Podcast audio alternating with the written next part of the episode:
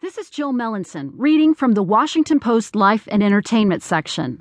Some popular diets are based on this carb rating scale. Here's why it could be misleading by Ellie Krieger. The way a food affects your blood sugar, the concentration of glucose in your blood, matters. In the short term, a meal that rapidly raises your blood sugar triggers a release of insulin, which then causes your blood sugar to crash, leaving you foggy headed and hungry soon after eating.